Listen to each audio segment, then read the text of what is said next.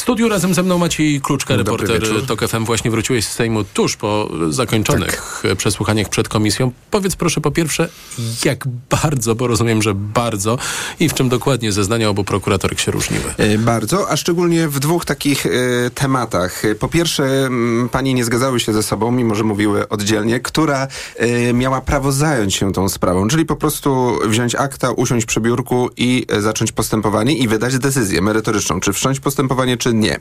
Ale różnią się też e, fundamentalnie co do tego, czy podejrzenie popełnienia przestępstwa, czyli sprowadzenia zagrożenia epidemicznego przy organizacji wyborów kopertowych na społeczeństwo, na Polaków istniało, czy nie. E, no i to, przyznasz, różnica fundamentalna. Prokurator Ewa Wrzosek, która zeznawała dzisiaj jako pierwsza, po pierwsze mówi, że to ona miała prawo zająć się tą sprawą w ramach prokuratury regionalnej w Warszawie i też stwierdziła, że uzasadnione, bo to obywatel złożył y, to zawiadomienie, że są uzasadnione powody, by zbadać sprawę w sprawie. Już nie była sprawa przeciwko komu, komukolwiek. I gdy wyjechała z pracy pewnego kwietniowego dnia w 2020 roku, mówi, że w samochodzie, w radiu, mamy nadzieję, że to było Radio Tok FM, usłyszała, że decyzja o y, wszczęciu śledztwa po trzech godzinach po jej decyzji została umorzona. I bardzo się zdziwiła i poszła do swojej przełożonej zapytać dlaczego. Która na moje pytania, jak to się stało, dlaczego to postępowanie zostało e, mi odebrane, jak pani prokurator Edyta Dudzińska nie udzieliła mi żadnej informacji, oświadczyła, że nie będzie ze mną na ten temat rozmawiać. Decyzja o umorzeniu śledztwa, o odebraniu mi tego postępowania była decyzją czysto polityczną, nie mającą uzasadnienia ani prawnego, ani merytorycznego. No i prokurator Ewa Wrzosek mówiła, że miała plany. Tak, miała plany na przesłuchanie m.in. Jarosława Kaczyńskiego, Mateusza Morawieckiego, Jacka Sasina, czyli ówczesnych polityków rządzących, którzy organizację wyborów przeprowadzali. Potem o 14 miejsce świadka na sali Sejmowej Komisji Śledczej zajęła właśnie Edyta Dudzińska wspomniana. Mówi, że w ogóle sobie nie przypomina, żeby do jej gabinetu pukała prokurator Wrzosek, mimo że prokurator Wrzosek ponoć robiła to wielokrotnie, także telefonicznie. E, no i mm, twierdzi pani prokurator Dudzińska, że zawiadomienie dotyczyło tylko wypowiedzi medialnych polityków i tak naprawdę tylko rzecznika PiSu Radosława Fogla, więc no nie było czego badać. E, no inaczej uważała prokurator Ewa Wrzosek. Ja już po przesłuchaniu, niecałą godzinę temu, y, próbowałem dopytać panią prokurator Dudzińską, dlaczego skoro ona sama przyznała, że to zawiadomienie leżało w prokuraturze 20 dni, ona się tą sprawą nie zajęła, mówi, że analizowała ją w głowie, a gdy zajęła się prokurator Ewa Wrzosek, to ona ze zdalnej pracy po telefonie z prokuratorem regionalnym przyjechała do siedziby prokuratury i umorzyła postępowanie. Taka jest odpowiedź. To nie był pierwszy przypadek, gdzie przerywałam pracę zdalną i przyjeżdżałam do biura. Obowiązki administracyjne powodowały konieczność bycia w prokuraturze również w czasie e, pracy zdalnej. No, jak widać, jak słychać, panie bardzo się różnią, dlatego tuż po posiedzeniu do mediów, do dziennikarzy wyszedł szef komisji, zresztą wszyscy członkowie z koalicji rządzącej, no i szef komisji, poseł Koalicji Obywatelskiej Dariusz Żoński zapowiedział y, konfrontację. O terminie tej konfrontacji komisja cała musi zdecydować na najbliższym posiedzeniu, które już y, w marcu. Posłuchajmy krótko przewodniczącego. Tu się nic nie klei, tu się nic nie spina, tu się nic nie zgadza już nawet y, rozbieżność jest, y, kto przejął i kto miał tymi aktami i kto tą sprawą miał się zajmować. Co innego mówi pani prokurator Wrzosek i pokazuje jednocześnie informacje z, z, wewnętrznego systemu, który to jej przekazał sprawę, a co innego powiedziała pani prokurator Dudzińska, że pani Wrzosek jej zabrała tą sprawę. Co więcej, po 20 dniach, jak pani prokurator Wrzosek się tym zajęła, to wtedy przejmuje to pani prokurator Dudzińska. Robi to po godzinach pracy i umarza to w ciągu e, trzech godzin. Jak, szanowni państwo, mamy do czynienia z prokuratorami. No więc będziemy śledzić e, z pewnością te y, konfrontacje. Y, żeby było jasne, komisja dotycząca wyborów kopertowych zajmuje się bardzo wieloma wątkami. Tak. To jest jeden z mhm. wielu. Jeden z ważniejszych, mi się wydaje, to jest to, że ówczesna władza działała bez podstawy prawnej, bo organizacja wyborów korespondencyjnych dla wszystkich obywateli była już organizowana przed wejściem w życie ustawy, kilkanaście dni przed, więc no, działanie bezprawne, bez podstawy prawnej jest jeszcze ważniejsze, co, od tego, co się działo w danej prokuraturze. A przypomnijmy, że wszystko się skończyło tym, że wybory się w tej formie nie odbyły, ale i tak my, podatnicy, wydaliśmy na to 70 milionów złotych. Ba, Jacek Sasin długo, długo zapowiadał, że na pewno, na pewno te wybory się odbędą i oficjalnie e, odwołane zresztą e, tak, a nie potem zostały. tylko mówił, że demokracja kosztuje. Maciej Kluczka, wielkie dzięki. TOK 360. To było o wyborach kopertowych. Teraz jeszcze suplement do wczorajszego posiedzenia Komisji Śledczej do spraw afery wizowej, na którym konsulowie opowiadali o naciskach m.in. ze strony byłego wiceministra spraw zagranicznych Piotra Wawrzyka, który interweniował w sprawie grupy obywateli Indii podających się za ekipę filmową. Ja rzadko w TOK 360 cytuję komentarze z poranka Radia TOK FM, ale rano usłyszałem jako Komisji do spraw afery wizowej opowiadają profesor Anna Wojciuk z Uniwersytetu Warszawskiego i Joanna Solska z Polityki w takim pierwszym, pierwszej odsłonie wydawała się ona stosunkowo najmniej atrakcyjna, ale e, kiedy widzimy no właśnie też urzędników państwowych, którzy stawiali opór e, przełożonym, którzy domagali się łamania prawa, no też widzimy w jaki sposób to państwo e, było korumpowane, jakimi drogami właśnie przełożeni nie trzymali się procedur, reguł, tylko starali się wykorzystując swoją pozycję wymuszać na Y, na, urzędnikach pewne decyzje, więc y, sądzę, że też ta komisja może dać nam wgląd y, w konkretne przykłady tego, jaki sposób mm, politycy PiS nadużywali władzy. Nie tylko w tym przypadku, ale też w wielu innych, bo taka niechęć właśnie do reguł, procedur, to była część tego, co byli, czego byliśmy świadkami w ostatnich ośmiu latach? Dla mnie co dalej oznacza zobaczenie ludzi, którzy y, stali za panem Wawrzykiem. Bo nikt mi nie powie, że afera o takim rozmiarze, z taką chucpą robiona przecież, jak ci konsulowie mówili, jak na nich naciskano, że to robił pan Wawrzyk, żeby zarobić jakieś pieniądze. Za panem Wawrzykiem ktoś stał i wszystko wskazuje na to, że to stała partia rządząca rządząca. I tu powinniśmy szukać winowajców, bo to nie jest tylko niechęć do procedur, to jest chęć zarobienia ciężkich pieniędzy na wpuszczaniu, yy, na sprzedawaniu naszych wiz. I ta afera moim zdaniem jest bardzo podobna do również niewyjaśnionej afery respiratorowej, bo tam jak wszystko wskazuje na to, służby chciały zarobić na pandemii, wziąć sobie lewą kasę z pieniędzy przeznaczonych na leczenie chorych. I tutaj ja powiem, że sukces będzie komisji tej do, wizowej, jeśli my zobaczymy prawdziwych winnych, ile na tym zarobili, co się stało z tymi pieniędzmi. Bo moim zdaniem to nie są w każdym razie nie tylko łapówki dla poszczególnych ludzi. No tak, to jest są... system inkasowania pieniędzy dla partii. To Joanna Solska z Polityki, wcześniej profesor Anna Wojciuk w poranku Radia Tok FM Macieja Głogowskiego. Komisja do spraw afery wizowej też ma plany. Nie jest wykluczone, że przed nią e, stanie były wojewoda łódzki, obecnie kandydat PiSu na prezydenta Warszawy Tobiasz Bocheński, szef komisji Michał Szczerba. Chce pytać o kulisy powstania Centrum Decyzji Wizowych w Łodzi, gdy Bocheński, obecnie e, kandydat na prezydenta Warszawy, może w przyszłości kandydat na prezydenta Polski, był tylko początkującym łódzkim wojewodą. TOK 360. Słabiutko wypada lewica w sondażu Ipsos dla TOK FM i Okopres. 6% poparcia to 2% mniej niż ugrupowanie uzyskało w wyborach parlamentarnych. To nie są dla nas dobre sondaże, przyznał Annie Piekutowskiej w popołudniu Radia TOK FM Maciej Konieczny z Partii Razem w mojej ocenie one wynikają z trudnej i paradoksalnej sytuacji, w której znalazła się lewica po wyborach. Problem polegał na tym, że były sprzeczne oczekiwania. Z jednej strony, że lewica jest częścią tego obozu, który pokonał PiS, więc jest takie oczekiwanie dużej spójności, nie kłócenia się, mówienia jednym głosem, a z drugiej strony jednak ta większość w swojej masie jest jednak konserwatywna i ten głos lewicowy nie jest tam dominujący. Jak mówi Maciej Konieczny, lewica musi mówić własnym głosem, szczególnie w takich kwestiach jak legalizacja aborcji czy mieszkalnictwo. Według sondażu dla TOK FM i Okopres PiS może liczyć na 30% poparcia, Koalicja Obywatelska na 29%, Trzecia Droga na 13%, Konfederacja na 12%, no i Lewica na 6%, a frekwencja wyniosłaby 65%, co podkreślał w poranku Radia TOK FM socjolog i politolog profesor Mikołaj Cześnik związany z Fundacją Batorego.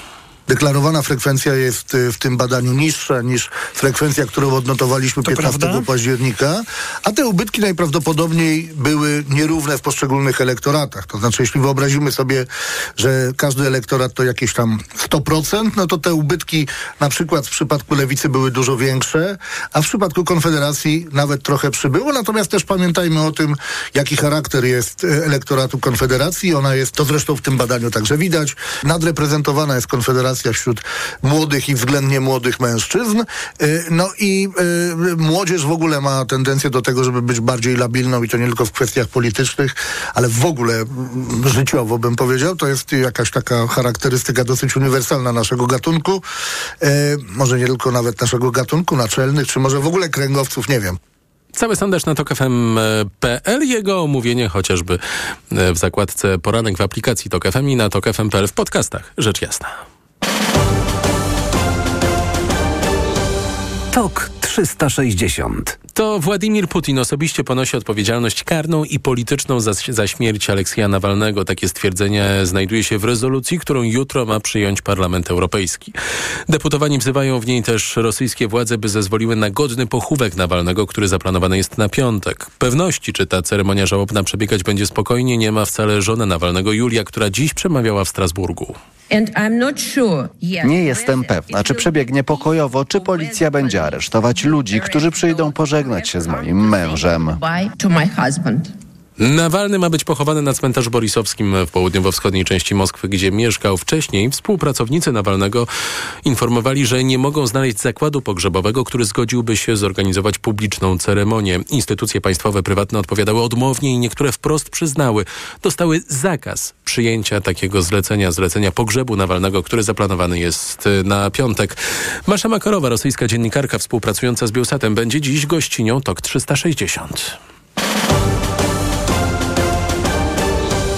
TOK 360. Prorosyjscy separatyści z Naddniestrza zwrócili się do Moskwy o pomoc w obliczu, jak twierdzą, mołdawskiej blokady gospodarczej. Deputowani wszystkich szczebli nieuznawanej przez większość świata republiki zwołali w tym celu specjalny zjazd w Teraspolu, czyli w stolicy. Jeszcze przed jego rozpoczęciem część deputowanych zapowiadała, że zwrócą się o włączenie republiki w skład Federacji Rosyjskiej. Mimo półtora tysiąca żołnierzy stacjonujących w Naddniestrzu rosyjskich żołnierzy, władze Mołdawii wyraźnie emocje studziły. Cytowany przez mołdawskie media rzecznik tamtejszego rządu Daniel Woda stwierdził, że nie widzi ryzyka eskalacji sytuacji w regionie, a całe wydarzenie ma na celu wzbudzenie histerii wśród społeczeństwa. Zbuntowana Republika w Mołdawii wydaje się obecnie leżeć bowiem poza zasięgiem działań wojennych Rosjan. Jakie znaczenie więc ma ten apel, apel o pomoc w obliczu mołdawskiej blokady gospodarczej, jaki płynie z Naddniestrza do Rosji? O to pytać będę Jakuba Pieńkowskiego z Polskiego Instytutu Spraw Międzynarodowych dziś w TOK 360. TOK 360. Kilkadziesiąt tysięcy ukraińskich uczniów może od września trafić do polskich szkół. To szacunki resortu edukacji, który chce objąć wszystkich uchodźców wojennych obowiązkiem szkolnym, o czym reporter TOK FM Krzysztof Horwat już donosił w TOK 360. Teraz idzie dalej za tym tematem. Przygotowanie szkół na przyjęcie kolejnych uczniów z Ukrainy będzie nie lada wyzwaniem. Według Centrum Edukacji Obywatelskiej poza polskim systemem pozostaje nawet 150 tysięcy dzieci. Badania fundacji pokazują, że dzieci ukraińskie ogólnie dobrze czują się w polskiej szkole nadal jednak jest sporo do zrobienia, mówi prezes Centrum Edukacji Obywatelskiej dr Jędrzej Witkowski. Jest dużo przypadków konfliktów między uczniami i trzeba nauczycieli wyposażyć w kompetencje, żeby je, te konflikty pomagać dzieciom rozwiązywać. Jest dużo przypadków, gdzie nauczyciele nie potrafią uczyć i trzeba ich tego nauczyć, ale generalne wrażenie dzieciaków z Ukrainy, z polskiej szkoły jest pozytywne. Rząd chce wykorzystać m.in. potencjał ukraińskich nauczycielek, którym zamierza ułatwić proces nostryfikacji dyplomów. Wprowadzenie obowiązku szkolnego dla Ukraińców ma być jednym z tematów spotkania rządów polskiego i ukraińskiego pod koniec e, marca. TOK 360 Autonomiczne samochody sterowane algorytmami już niebawem mogą stać się codziennością na polskich ulicach. Na razie w formie testów, ale liberalizację przepisów o samochodach autonomicznych już teraz proponuje Ministerstwo Infrastruktury, o czym więcej wie reporter TOK FM Szymon Kępka. Te regulacje, które przygotowuje ministerstwo, mają zapewnić rozwijanie technologii samochodów bez kierowców. Słowem, będzie to w Polsce łatwiejsze. Będzie łatwiej na przykład o pozwolenie na testy w przestrzeni publicznej, bo nie będą wymagane zgody od mieszkańców miast czy osiedli. Tak, jest obecnie. Komentuje to profesor Marcin Ślęzak, szef Instytutu Transportu Samochodowego. Doświadczenia europejskie pokazują, że i tak e, przepisy europejskie w tym zakresie są dużo bardziej zachowawcze niż na przykład przepisy w Stanach Zjednoczonych, gdzie te technologie są testowane znacznie bardziej. Natomiast e, w dużym stopniu utrudnia to e, uzyskanie zezwolenia, dlatego że dzisiaj niestety każdy mieszkaniec, chociażby jeden, który się nie zgadza na przeprowadzanie takich testów w jego okolicy, może skutecznie zablokować w ogóle testowanie technologii. Więc idziemy w kierunku możliwości blokowania, w kierunku kierunku bardziej ostrzeżenia, że taka sytuacja może, może w naszej okolicy mieć miejsce. Więc, y, a oprócz tego no, możemy sobie wyobrazić, że w obszarach ściśle zurbanizowanych to mieszkańców jest naprawdę bardzo dużo w, na małym obszarze i uzyskanie od każdego e, zgody jest po prostu bardzo, bardzo czasochłonne. Projekt ustawy ma ułatwić procedury, na czym w efekcie ma zyskać biznes czy startupy, dodaje profesor Ślęzak. Myślę, że to jest ukłon dla wszystkich, i dla startupów, i dla poważnych koncernów samochodowych, dlatego że pamiętajmy, że mimo, że mamy konwencję wiedeńską i mamy przepisy, które funkcjonują w podobnym, e, w podobny sposób na terenie Unii Europejskiej, to jednak poszczególne kraje różnią się pewną specyfiką rozwiązań infrastruktury drogowej czy sytuacji, które są specyficzne dla danego kraju. Na przykład przykład dla, dla krajów skandynawskich jest to chociażby warunki pogodowe, dłużej zalegająca pokrywa śniegu. Dla krajów alpejskich jest to większa mm, liczba tuneli chociażby, które na przykład w Polsce jest mniej, ale w Polsce na przykład jest dużo dróg e, dwukierunkowych, których znowu jest e, mniej na innych obszarach, więc jest pewna specyfika i żeby tę technologię przetestować, e, te przepisy należałoby zmodyfikować. I to jest jeszcze raz podkreślam ukłon i dla dużych koncernów i dla dużych firm, które mają w Polsce przedstawić i też tego potrzebuje, jak również i dla startupów, dla, dla firm, które się rozwijają. Czy można by powiedzieć, nie chcemy blokować szansy rozwoju tej technologii w Polsce. W tej chwili dziedzinę samochodów autonomicznych regulują przepisy w kontekście postępu technologii dość archaiczne, czyli ustawa o elektromobilności z 2018 roku. Szymon Kępka, wielkie dzięki. To jest TOK 360, podsumowanie dnia w TOK FM. Przed nami goście. Jako pierwsza Masza Makarowa, rosyjska dziennikarka współpracująca z Bielsatem o problemach z pogrzebem Aleksja Nawalnego w Moskwie i wystąpieniu wdowy po Nawalnym Julii Nawalnej przed e, Parlamentem Europejskim. A tymczasem wybiła godzina 18.20 przed państwem Wojciech Kowalik. Sponsorem programu jest Nestbank, oferujący konto i kredyty dla firm. Nestbank.pl Ekonomia 360 Wojciech Kowalik Polacy pobili w ubiegłym roku rekord zadłużania się na mieszkania. Banki udzieliły ponad 160 tysięcy kredytów hipotecznych na 63 miliardy złotych. Taki był efekt programu kredytów na 2% z państwowymi dopłatami i cięcia stóp procentowych jesienią ubiegłego roku, podaje dziś Związek Banków Polskich. A bankowcy ciągle mają nadzieję, że rządzący nie przedłużą ustawowych wakacji kredytowych. Projekt w tej sprawie utknął w Ministerstwie Finansów i nie wiadomo, kiedy ostatecznie ujrzy światło dzienne. Są inne sposoby niż wakacje kredytowe, by wspierać zadłużonych, którzy znaleźli się w trudnej sytuacji, mówił w TOK FM prezes banku BNP Paribas Przemysław Gdański. To samo można zrealizować w inny, dużo bardziej prawidłowy sposób. Mamy Fundusz Wsparcia Kredytobiorców. Banki ochoczo deklarują, że wspólnie opracujemy złagodzenie warunków, że będziemy ten fundusz zasilać środkami. W nim w dalszym ciągu jest miliard trzysta milionów złotych niewykorzystanych środków pomocowych. Natomiast ja uważam, że powinniśmy raz i na zawsze odejść od formatu typu wakacje, który nigdzie na świecie nie występuje, który jest z gruntu niewłaściwy, który skłania do nadmiernego zadłużenia się. Pomagać tak, ale pomagać mądrze. Nowe przepisy w tej sprawie mogą wejść w życie najwcześniej dopiero na początku kwietnia. Z najnowszej rządowej propozycji dla małych firm wiele z nich nie będzie mogło skorzystać, mówią eksperci po tym, jak rząd pokazał założenia tzw. Tak kasowego PIT-u. Zmiana ma polegać na tym, że przedsiębiorca płaciłby podatek nie w momencie, w którym wystawi fakturę, jak jest teraz, ale dopiero kiedy dostanie pieniądze od kontrahenta. Na pierwszy rzut oka wygląda to dobrze, bo poprawi płynność finansową małych firm, ale diabeł tkwi w szczegółach, mówił w raporcie gospodarczym TOK FM Piotr Juszczyk, doradca podatkowy Infaktu. Z takiej metody będą mogli skorzystać przedsiębiorcy indywidualni, czyli mówimy tutaj o jednoosobowych działalnościach gospodarczych.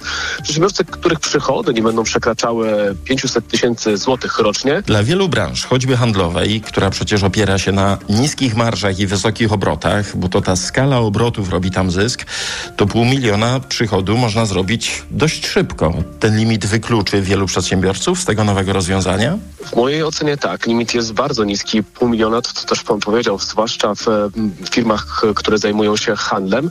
To jest bardzo niski e, poziom przychodów, e, bo mierzymy tutaj przychody, a nie dochody. Co więcej, kasowy PIT może wpłynąć na relacje małych firm z większymi kontrahentami, dodaje Kamil Sobolewski, główny ekonomista pracodawców RP. Te firmy, które chciałyby korzystać z tego nowego rozwiązania, a jednocześnie mają e, rozliczenia handlowe z dużymi firmami, które nie mogą korzystać z kasowego PIT-u e, staną się przez e, wykorzystanie kasowego PIT-u nieatrakcyjnym partnerem handlowym, bo będą powodować, że te podatki będą musiały prefinansować duże firmy, a zatem w dużym stopniu ta korzyść dla małych firm rozegra się albo poprzez opłacenie tych podatków przez duże firmy, albo poprzez rezygnację ze współpracy z firmami, które używają kasowego PIT-u. Nowe rozwiązanie nie będzie jednak obowiązkowe. Rząd ma je przyjąć wiosną.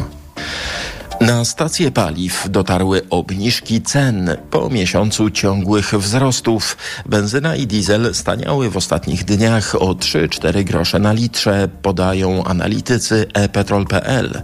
Za olej napędowy trzeba płacić 6 zł 69 groszy, a za 95 6,43. Oczywiście średnio w skali kraju. Tu Radio TOK FM, pierwsze radio informacyjne. Tak zwane renty wdowie dawałyby większe korzyści lepiej sytuowanym seniorom, wskazują eksperci przy okazji parlamentarnych prac nad tym rozwiązaniem. Polegałoby na tym, że emeryci poza swoim świadczeniem dostawaliby też połowę świadczenia zmarłego małżonka, mówi profesor Michał Brzeziński z Wydziału Nauk Ekonomicznych Uniwersytetu Warszawskiego. To zaproponowane rozwiązanie charakteryzuje się tym, że największe największe korzyści odniosłyby te pojedyncze gospodarstwa emeryckie czy, czy wdowy, wdowcy o wysokich dochodach, już o wysokich dochodach. Ta, takie e, gospodarstwa czy takie wdowy, wdowcy mając dochód e, powyżej na przykład 5 tysięcy złotych uzyskaliby dodatkowy tysiąc, a ci o niskich e, dochodach w, w granicy tysiąca złotych kilkaset złotych, 400 złotych, więc gro korzyści zyskałyby osoby relatywnie dobrze sytuowane, co wydaje się no niespecjalnie optymalne. Powinniśmy raczej proponować takie polityki, które bardziej pomagają tym, którzy, którzy są już w gorszej sytuacji. Ministra Pracy i Polityki Społecznej deklarowała, że w budżecie są zarezerwowane pieniądze na to, żeby jeszcze w tym roku renta wdowia mogła zacząć obowiązywać. Bitcoin zbliża się do swojego rekordu wszechczasów. Dziś przebił psychologiczny poziom 60 tysięcy dolarów, a w ciągu ostatniego miesiąca jego kurs wzrósł już o 40%. Wszystko na fali uruchomienia funduszy ETF, które pozwalają inwestować w bitcoina bez potrzeby jego kupowania. Eksperci wciąż jednak przypominają, że inwestowanie w kryptowaluty jest mocno ryzykowne. 4 zł 31 groszy, tyle kosztuje dziś euro, frank po 4,52, dolar 3,98, a funt po 5,04. Ekonomia 360. Sponsorem programu był Nestbank, oferujący konto i kredyt dla firm. Nestbank.pl Radio TOK FM. Pierwsze radio informacyjne. Pogoda. Jutro pogoda bardzo podobna do tego, czego doświadczyliśmy dziś. Pochmurno, zwłaszcza na północy i południowym e, wschodzie możliwe większe przejaśnienia, ba nawet rozpogodzenia i praktycznie w całej Polsce mogą, może lekko padać deszcz. Wyjątki są dwa. Północny e, zachód oraz południowy wschód. Na termometrach 7-9 stopni na północy, 11 w centrum, 13-16 stopni jutro na południu.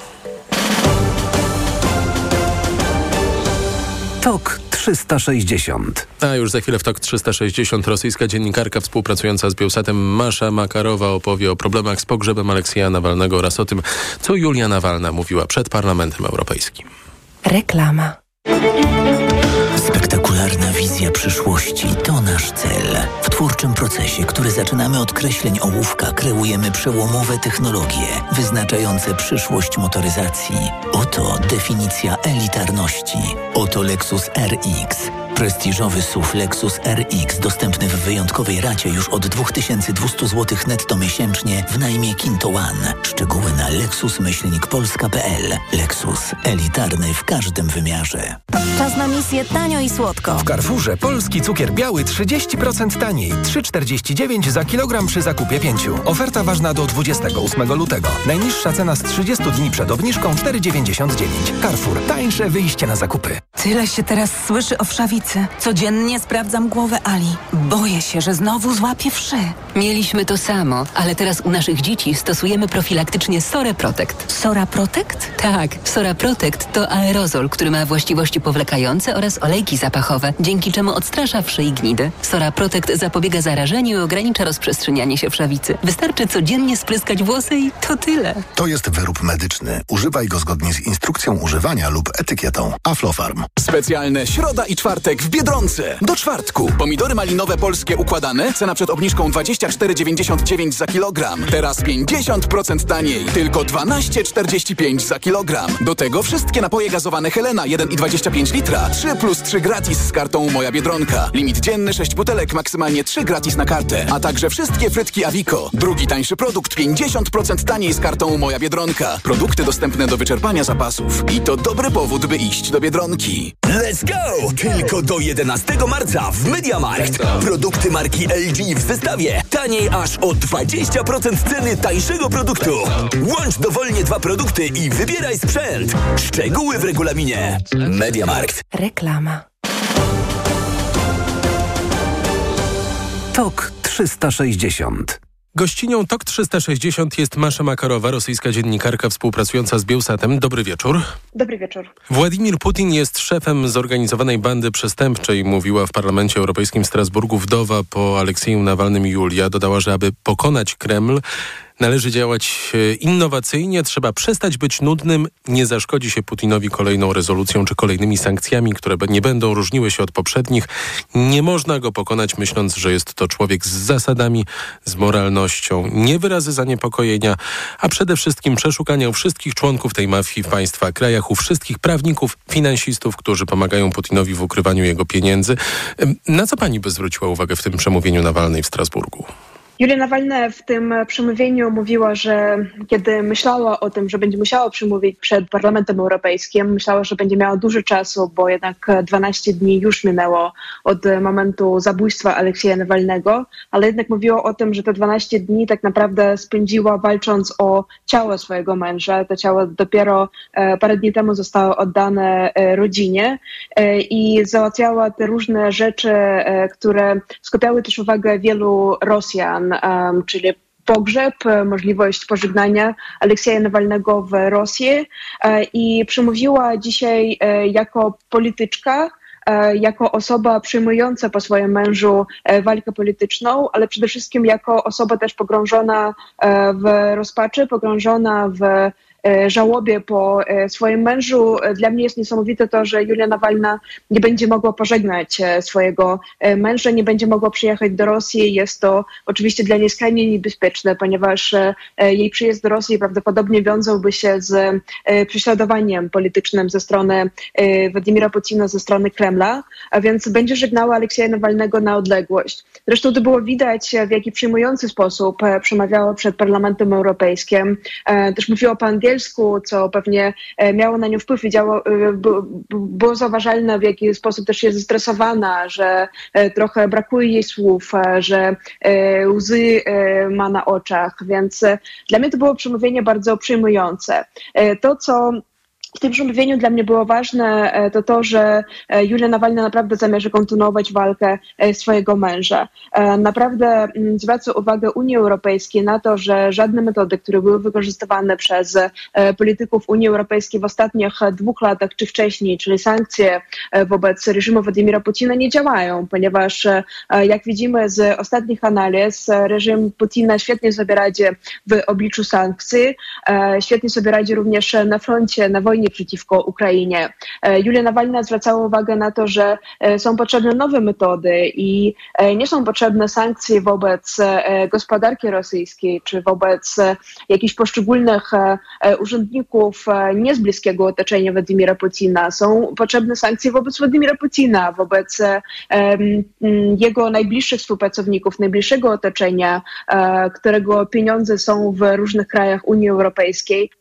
Ja zwróciłem uwagę w tym przemówieniu, e, ja zwróciłem uwagę na to określenie trzeba przestać być e, nudnym. Być może nadinterpretowuję, e, ale przed oczami natychmiast pojawiły mi się filmy, które nagrywał Aleksiej Nawalny prowokacje przeprowadzane z pewnym dystansem, jak na przykład rozmowa z ludźmi, którzy uczestniczyli w tej akcji otrucia go. Czy, czy to jest dobry kierunek y, skojarzeń, to nie bycie nudnym w walce z Władimirem Putinem, a przez to bycie skutecznym? To znaczy bycie raczej innowacyjnym, wykorzystywanie właśnie jakichś nowych środków, nowych narzędzi, nowych metod, e, tak jak robił to Nawalny. Przecież Nawalny no, działał w e, warunkach e, opresyjnego prześladowania ze strony Kremla. Nie był dopuszczalny do głosu na przykład w rosyjskiej telewizji czy w rosyjskich mediach w ogóle. Nawet ostatnie wydanie gazety Sobiesiednik w Moskwie teraz już po jego zabójstwie zostało usunięte z kiosków, cały nakład. Nawalny właściwie nie istniał w strefie takiej publicznej, oficjalnej, więc wymyślił sobie zupełnie coś innego. Chyba jako pierwszy e, w Rosji e, założył wraz z Fundacją Walki z Korupcją e, kanał na YouTubie i ten kanał był tak naprawdę oddzielnym medium. Był jednym z najbardziej popularnych mediów śledczych w Rosji. Te śledztwa, które były wydawane przez współpracowników Nawalnego i przez niego samego, przecież on też przez wiele lat był twarzą tego projektu, no, cieszyły się ogromną popularnością w Rosji i w całym świecie świecie. Julia Nawalna mówiła właśnie o tym. Nawet w ostatnich latach, e, kiedy od trzech lat Aleksiej Nawalny przebywał w różnych koloniach karnych, nawet w tej ostatniej, gdzie e, został zamordowany w Harpie e, na dalekiej rosyjskiej północy za kołem podbiegunowym, przekazywał posty, które były publikowane na mediach społecznościowych, na Instagramie, na Telegramie, na Facebooku, wszędzie tam, gdzie zawsze był obecny Nawalny. Rozmawiał z ludźmi, którzy mu uwierzyli nawet z warunków gdzie jakby się wydawało tej możliwości e, dialogu i rozmowy już e, nie ma. E, Nawalny walczył z reżimem Putina różnymi środkami. Właśnie szukał tych ukrytych pieniędzy, wyśmiewał te ukryte pieniądze i korupcję władz rosyjskich. Też trafiał do takich grup, do których nie, trafia, nie trafiali inni politycy. No ciężko sobie wyobrazić, że przed Aleksiejem Nawalnym tak naprawdę nie było takich wielkich protestów gdzieś na rosyjskiej prowincji, kiedy małe rosyjskie miasta liczące nie wiem, 100, 200, 300 tysięcy mieszkańców. W 2017 roku nagle coś tam ruszyło i ludzie zaczęli wychodzić na ulicę, żeby protestować przeciwko e, korupcji Dmitrija e, Medwiediewa, wtedy e, rosyjskiego premiera, tak zwanego Dimona.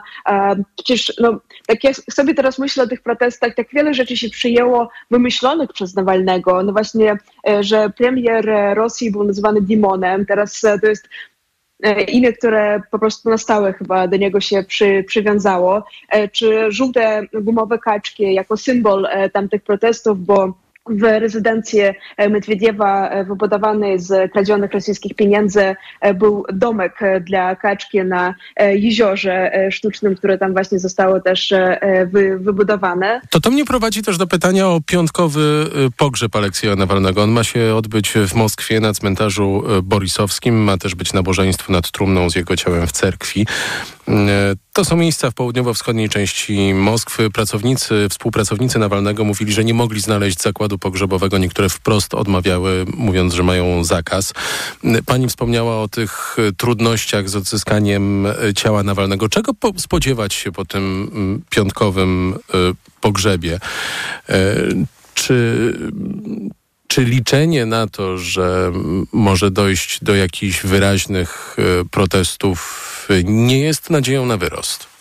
To znaczy, ja bym chciała, żeby e, Polska czy w ogóle Unia Europejska przestały liczyć na liczne protesty w Rosji. Ja myślę, że powinniśmy docenić to, co widzimy od wielu dni w Rosji, kiedy ludzie, mimo że e, za przyniesienie kwiatów e, osobom, które to robią, grozi sprawa karna i takie przypadki już widzimy, czy kilkudniowy pobyt gdzieś w rosyjskim izolatorze, ludzie nadal to robią. Ludzie przynoszą kwiaty, ludzie wychodzą gdzieś na pojedyncze pikiety jednoosobowe, E, ludzie wyrażają e, swoją żałobę po Aleksieju Nawalnym. E, to, co będzie się odbywać w piątek, no na razie ciężko przewidzieć, ponieważ władze rzeczywiście zrobiły wszystko, by takiego publicznego pożegnania Aleksieja Nawalnego nie było.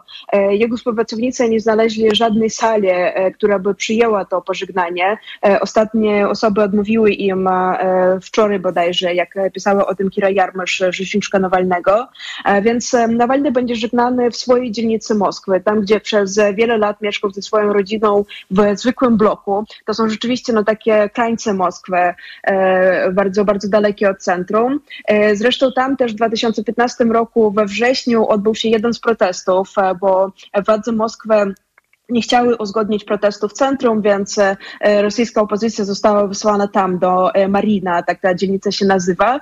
I tam Aleksiej Nawalny występował e, ze sceny, mówił o tym, że jak bardzo jest przywiązany do Moskwy, jak bardzo jest przywiązany do idei uczciwych wyborów, a na koniec wszyscy zebrani odczytali wiersz Puszkina o walce o wolność. Więc Nawalny tak naprawdę będzie żegnany przez swoją dzielnicę, przez swoje miasto, przez swoich ludzi.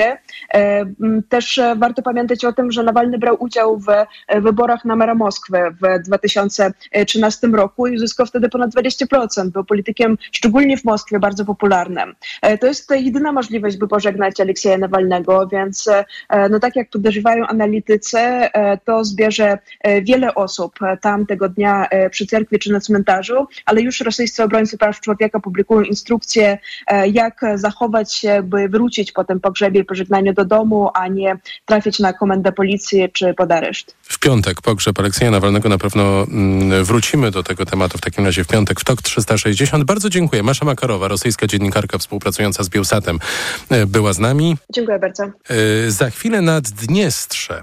Reklama. Cześć, z tej strony Marek. Słyszeliście o tej wyprzedaży w Toyocie? Ja tam właśnie kupiłem sobie nową Camry Hybrid. Dostałem na nią dobrą ofertę z korzyścią aż do 22 900 zł i opcję finansowanie w programie Kinto. Rewelacyjne auto, niezawodna hybryda, alufelgi, czujniki parkowania, kamera cofania, automatyczna klimatyzacja, która oczyszcza powietrze. Do tego pakiet bezpieczeństwa Toyota Safety Sense, czyli m.in. inteligentny tempomat adaptacyjny. To wszystko na wyprzedaży w Toyocie. A Agata jak robi promocję, to zawsze z rozmachem. Dlatego korzystamy. Teraz w Agacie wielka promocja. Wow! 20 rat 0% bez żadnych dodatkowych kosztów. Albo tysiące produktów z rabatami aż do 40%. Na przykład meble kuchenne Kubik do 40% taniej. I wybrane garnki i patelnie też do 40% taniej. Tylko do 16 marca. Szczegóły w sklepach i na agatameble.pl. Agata, kupuj w sklepach i online. Porozmawiajmy o zakładaniu firmy. Jest z nami Radek Kotarski. Panie Radku, czy zna pan słowo infakt? Oczywiście, że tak. Co to znaczy infaktować? Infaktować to prowadzić firmę bez zmartwień. A ten, kto infaktuje? Ten wystawia faktury w aplikacji Infakt, a księgowy z Infaktu dba o porządek w księgowości. Infaktycznie. Załóż firmę bezpłatnie i bez wychodzenia z domu na infakt.pl. Infakt. Zakładanie firm i księgowość w jednym miejscu. Polecamy. Wodek Markowicz i Radek Kotarski. Dzień dobry, tu Kultura Liberalna. Podczas ostatnich wyborów parlamentarnych my, Polacy, jednym głosem powiedzieliśmy: Państwo to my. Zagrożenia dla demokracji jednak nie znikają. Wciąż istnieją autorytarne pokusy. Kultura Liberalna to tygodnik, który nie ustaje w walce o demokratyczne standardy. Bronimy wolności słowa i rządów prawa. Jako organizacja pożytku publicznego prosimy o przekazanie 1,5% podatku na niezależnych dziennikarzy. Dziękujemy za Wasze zaufanie. Jarosław Kuisz. Agnieszka Malinowska. Jeśli słucham w samochodzie, to tylko dobrego roka. A jeśli kupuję samochód, to tylko z dobrego roku. I oczywiście marki Nissan. Trwa elektryzująca wyprzedaż samochodów Nissan z rocznika 2023. Atrakcyjne rabaty nawet do 44 tysięcy złotych oraz korzystne opcje finansowania. Sprawdź ofertę i umów się na jazdę próbną u najbliższego dilera lub na nissan.pl.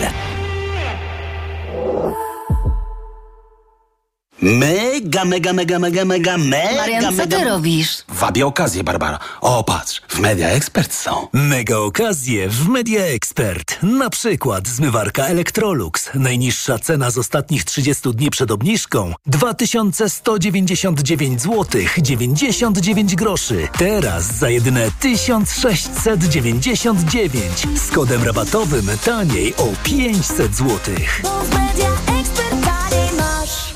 Amazon zapewnia inspirującą rozrywkę, choćby taką jak film Kuba w usłudze Prime. Ja w dzieciństwie cały czas myślałem o tej piłce. Śmiało, rozpieszczaj swoją rodzinę. Kup lub wypożycz światowy hit Wonka. Nazywam się Willy Wonka. Zapraszamy na ekscytujący rejs z serialem Below Deck z darmowym okresem próbnym Heju. Znajdziesz to u nas na Prime Video. Wymagana subskrypcja Prime z wyjątkiem wypożyczenia lub zakupu treści. Heju, 7-dniowy okres próbny, 7,99 miesięczny po okresie próbnym, jeśli subskrypcja nie zostanie anulowana. Usługa dla osób pełnoletnich. Obowiązuje regulamin Prime oraz regulamin Prime Video. Nasz koszyk, twoje oszczędności. W Kauflandzie co tydzień ponad 500 ofert z gazetki w niskich cenach. Od czwartku kawa mielona Dalmajer Classic 500 gramów 17,99, a papier toaletowy Słonik Jumbo Classic 24 rolki 19,99. Idę tam, gdzie wszystko mam. Kaufland. Reklama. TOK 360. Gościem TOK 360 jest Jakub Pieńkowski z Polskiego Instytutu Spraw Międzynarodowych. Dobry wieczór. Dobry wieczór. Deputowani z separatystycznego Naddniestrza w Mołdawii zwrócili się do Rosji o podjęcie kroków w celu obrony tego regionu w warunkach, jak oświadczyli, wzmocnienia presji ze strony Mołdawii. Apel wystosował tzw. Tak Kongres Deputowanych wszystkich poziomów, który zebrał się w Teraspolu. Oświadczył, że Naddniestrze jest obiektem presji gospodarczej, co jest sprzeczne z europejskimi zasadami i standardami ochrony praw człowieka i wolnego handlu. Na ile poważne jest to y, wydarzenie, biorąc pod uwagę że wcześniej słychać było zapowiedzi, że może też, że kongres zwróci się wręcz do Rosji o aneksję. No mamy wrażenie, że góra urodziła mysz bo zapowiedź czy też przecieki medialne były bardzo takie niepokojące, że prawdopodobnie zjazd poprosi Rosję o włączenie Naddniestrza w skład federacji i Rosja nawet pozytywnie na tę prośbę odpowie. Natomiast no, koniec końców y, to jest jeden z wielu apeli, które, y, które naddniestrzańscy deputowali, deputowani wystosowywali do y, parlamentu rosyjskiego z prośbą o to, żeby Rosja y, bardziej się zaangażowała w, we wsparcie Naddniestrza, które sobie słabo radzi od strony takiej gospodarczej. Y, właśnie z powodu trwającej na Ukrainie wojny, no bo to doprowadziło tak naprawdę do znacznego ograniczenia e, handlu de facto zagranicznego, jakie Naddniestrze prowadzi. Jutro Władimir Putin ma wystąpienie przed Zgromadzeniem Federalnym. Mógłby jakoś odnieść się do tego apelu, ale czy się odniesie? Jakie były poprzednie reakcje na te apele, które płynęły z Naddniestrza? Milczenie, bo mamy za daleko? Nie, Rosja y, zawsze podkreślała z jednej strony, że jest zaangażowana w ochronę y, ludności rosyjskojęzycznej w Mołdawii, a z drugiej strony swoich obywateli w Naddniestrzu. Tam y, prawdopodobnie rosyjskie obywatelstwo ma około 200 tysięcy ludzi ale równocześnie zawsze Rosja podkreślała, że jednoznacznie popiera integralność terytorialną Mołdawii, czyli nie uznaje Naddniestrza jako nie uznaje jego faktycznej niepodległości i opowiada się za formułą negocjacji 5 plus 2, to oznacza, że państwami yy, czy też stronami negocjującymi są Mołdawia, Naddniestrze, Rosja, Ukraina i OBWE, a te plus dwa to w roli obserwatorów są Stany Zjednoczone i Unia Europejska. I że ostatecznym celem Rosji jest doprowadzenie do reintegracji Naddniestrza w ramach Mołdawii. Przy czym y, to jest prawda, ale należy pamiętać, że celem rosyjskim y, jest taka reintegracja, która faktycznie podporządkuje y, całą Mołdawię Rosji, a przynajmniej sparaliżuje europejskie aspiracje Mołdawii. Tutaj przede wszystkim Rosja się odwołuje do tak zwanego memorandum Kozaka, które zakładało, że Naddniestrze podporządkuje się władzom centralnym, otrzyma w zamian e, status e, republiki autonomicznej. Taki sam e, status otrzyma autonomiczna Gagauzja, która jest na południu Mołdawii i razem Gagauzja i Naddniestrze będą miały siłę blokującą w mołdawskim parlamencie, będą w stanie zablokować jakiekolwiek ustawodawstwo e, w Mołdawii. Więc faktycznie cała Mołdawia byłaby wtedy skazana na łaskę i niełaskę Naddniestrza i Gagauzji. No ale rozumiem, że Kiszyniow się w życiu na to nie pozwoli. No, Kiszyniów na to nie pozwoli, e, nie, nie, zgodzi się na taką formę reintegracji i też e, musimy pamiętać, że Kiszyniów tak naprawdę niespecjalnie się pali do tej reintegracji, ponieważ e, obawia się, że same e, problemy tej, nazwijmy to, właściwej Mołdawii są na ten moment na tyle przytłaczające, że, e, że rząd ledwo sobie z nimi radzi. A jeszcze jakby doszło mu e, do tego problemy e, Naddniestrza, które jest bardzo biedne, jest zolargi, jest no faktycznie rządzone przez taką, taki układ oligarchiczno-mafijny, jest tak naprawdę wrogie reintegracji europejskiej, no to te problemy jeszcze bardziej by sparaliżowały y, Mołdawię. No i władze po prostu by tego ani społeczeństwo, ani mołdawska gospodarka tego nie udźwignęły. Więc władze Mołdawii mówią tak, jak najbardziej popieramy reintegrację, ale faktycznie niech to stanie się później niż, niż wcześniej.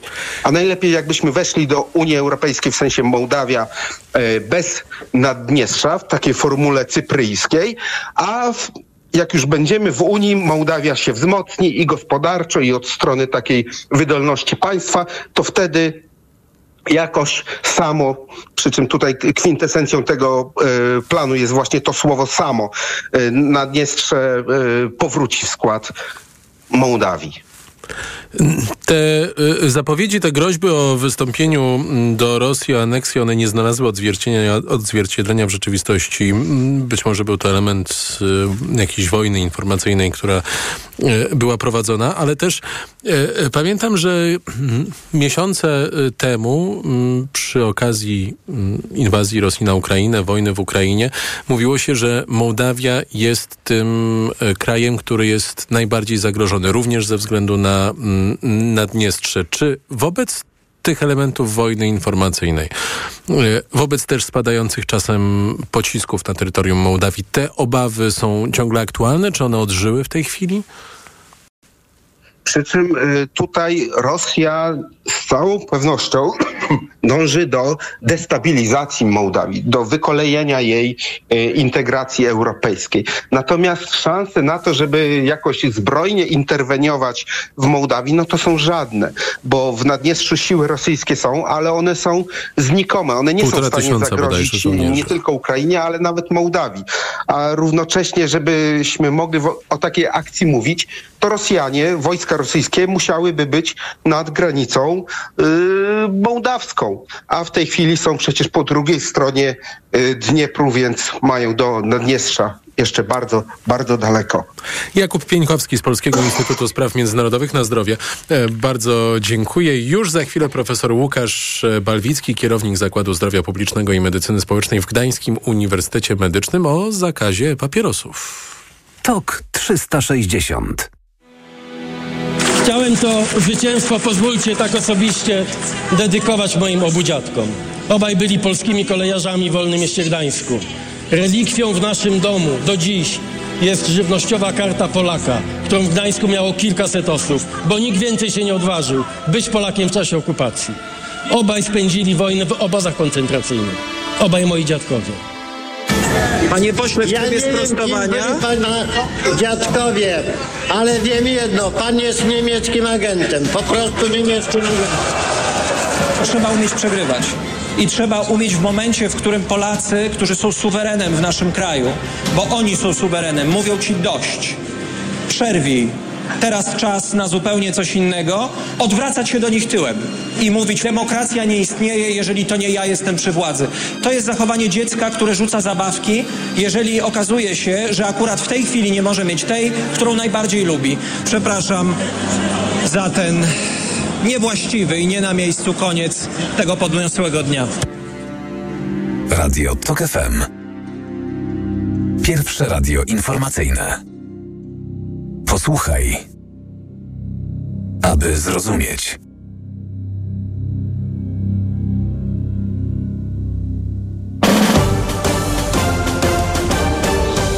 TOK 360. Gościem TOK 360 zgodnie z obietnicą jest kierownik Zakładu Zdrowia Publicznego i Medycyny Społecznej w Gdańskim Uniwersytecie Medycznym profesor Łukasz Balwicki. Dobry wieczór. Dobry wieczór. Ministerstwo Zdrowia pracuje nad ustawą wprowadzającą zakaz sprzedaży e-papierosów. W wykazie prac legislacyjnych Rady Ministrów umieszczono też projekt nowelizacji ustawy, która ma wdrożyć unijną dyrektywę o nowatorskich wyrobach y, tytoniowych. Y, ja rozumiem z tych informacji, które y, do nas docierają, że zakazane mają zostać jednorazowe e-papierosy, również papierosy smakowe. Czy rozumiem dobrze, czy coś przegapiłem? E, bądźmy precyzyjni, rzeczywiście ta nowa propozycja legislacyjna ma dotyczyć tylko jednorazówek, czyli jednorazowych papierosów elektronicznych oraz zakazać właśnie aromatów e, tylko i wyłącznie w tytoniu podgrzewanym.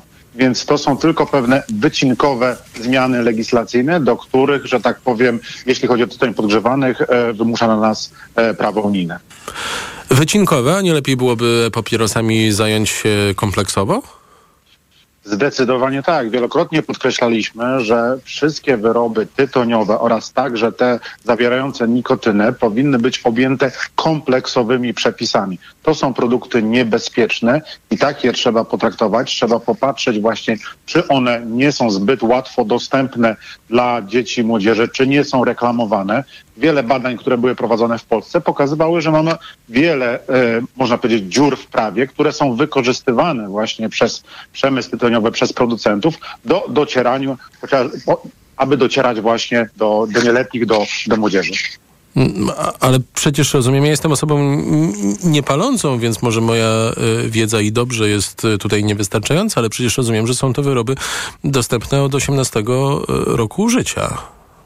Teoretycznie tak, w prawie tak rzeczywiście y, można odczytać, że one powinny być zakazane. Jednak wszystkie badania, nieliczne co prawda, ponieważ no, nie finansujemy stałego monitoringu, pokazują, że młodzież nie ma problemu. Nadto chociażby moje badania prowadzone dla Narodowego Instytutu Zdrowia Publicznego pokazywały, że większość młodzieży nie ma żadnego problemu, a mówimy tu o 15-16 latkach, z nabywaniem wyrobów tytoniowych, czy to w punktach stacjonarnych, czy to w internecie. W związku z tym te przepisy są na papierze, nie ma egzekucji. Nadto, jeżeli by popatrzeć ich egzekucję, czyli na przykład kto został ukarany za sprzedaż, to są pojedyncze przypadki w skali całego kraju. No tak, moje pytanie było naiwne. Też miałem kiedyś 15 lat i wiem, jak to e, wyglądało. To młodzież jest głównym odbiorcą e, papierosów, elektronicznych wyrobów tytoniowych? Niestety tak. Jeżeli popatrzymy rzeczywiście na te szczątkowe statystyki, które posiadamy w Polsce, to tylko około około 4% dorosłych sięga po elektroniczne papierosy. Natomiast jeżeli badamy właśnie, pytamy młodzież, to tam ta popularyzacja sięga kilkudziesięciu procent, nawet trzydziestu. Jeśli chodzi takie o okazjonalne albo używanie w ostatnich 30 dniach. Natomiast ponad 10% to jest codzienne używanie. Znowu mówimy tu o młodzieży e, ze szkół ponadpodstawowych. W związku z tym ten produkt jest rzeczywiście wybierany i kierowany przede wszystkim do dzieci i młodzieży. Tak nie powinno być. Nie powinniśmy na pewno na to pozwa- pozwalać. Na co powinniśmy zwrócić uwagę, mówiąc e, o tych e, elektronicznych wyrobach e, tytoniowych, które ja uogólniam trochę nazywając e-papierosami, bo że mają nikotynę, chociaż też niekoniecznie i przez to są niezdrowe, to jest oczywiste, ale pozornie znowu z perspektywy osoby niepalącej, no to wydają mi się o tyle lepsze, że jak ktoś idzie przede mną na ulicy, to przynajmniej mi nie śmierdzi, chociaż może nadal jest mało to kulturalne. Tak, i trochę takim za takim rozumieniem e, podążają chociażby Brytyjczycy, którzy, e, którzy propagują, można powiedzieć, podejście, które mówi tak, że rzeczywiście, kiedy porównamy szkodliwość tradycyjnego papierosa i tych nowych wyrobów, przede wszystkim chociażby elektronicznych papierosów, to ich taka bezpośrednia szkodliwość e, tych nowych wyrobów prawdopodobnie, prawdopodobnie jest mniejsza i spodziewamy się, że nie będą aż tylu chorób e, powodowały. Natomiast one są dla tych, którzy nie używają, czyli przede wszystkim dla młodzieży albo osób niepalących, także są szkodliwe, czyli podnoszą ich ryzyko. W związku z tym trzeba patrzeć przede wszystkim i na dobro tych, którzy aktualnie palą i być może, jeżeli nie potrafią rzucić, tak, mimo tej szczątkowej pomocy, bo w Polsce praktycznie nie udzielamy pomocy palącym, być może oni i tylko oni powinni mieć do nich dostęp, natomiast absolutnie nie powinniśmy zezwalać dopuszczać na to, żeby próbowały tych wyrobów, tak, osoby nieletnie i uzależniały się od nikotyny, bo wiemy, że osoby uzależnione od nikotyny, na przykład w postaci papierosa, chętniej sięgają także po inne wyroby tytoniowe, które przecież nie znikają z rynku i cały czas prawdopodobnie dzięki przyzwoleniu też kolejnych ekip rządzących będą w dalszym ciągu na naszym rynku. No, a jeśli przemierzamy się do wprowadzenia przepisów, które ograniczą e, dostęp do e, różnego rodzaju e-papierosów, to róbmy to kompleksowo, bo e, kreatywność e, koncernów tytoniowych granic nie zna. Bardzo dziękuję profesor Łukasz Balwicki, kierownik Zakładu Zdrowia Publicznego i Medycyny Społecznej w Gdańskim Uniwersytecie Medycznym. Był gościem TOK 360. Najświeższe informacje już za chwilę, a przed nami jeszcze za i przeciw odbudowie Pałacu Saskiego. Radio TOK FM. Pierwsze radio informacyjne. Reklama. Przygotuj się na spotkanie z samochodem, który zmienia zasady gry.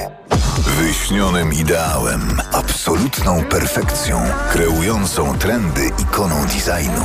Odkryj nową Toyotę CHR w specjalnej ofercie premierowej. Tylko w salonach Toyoty. Tylko podczas dni otwartych od 20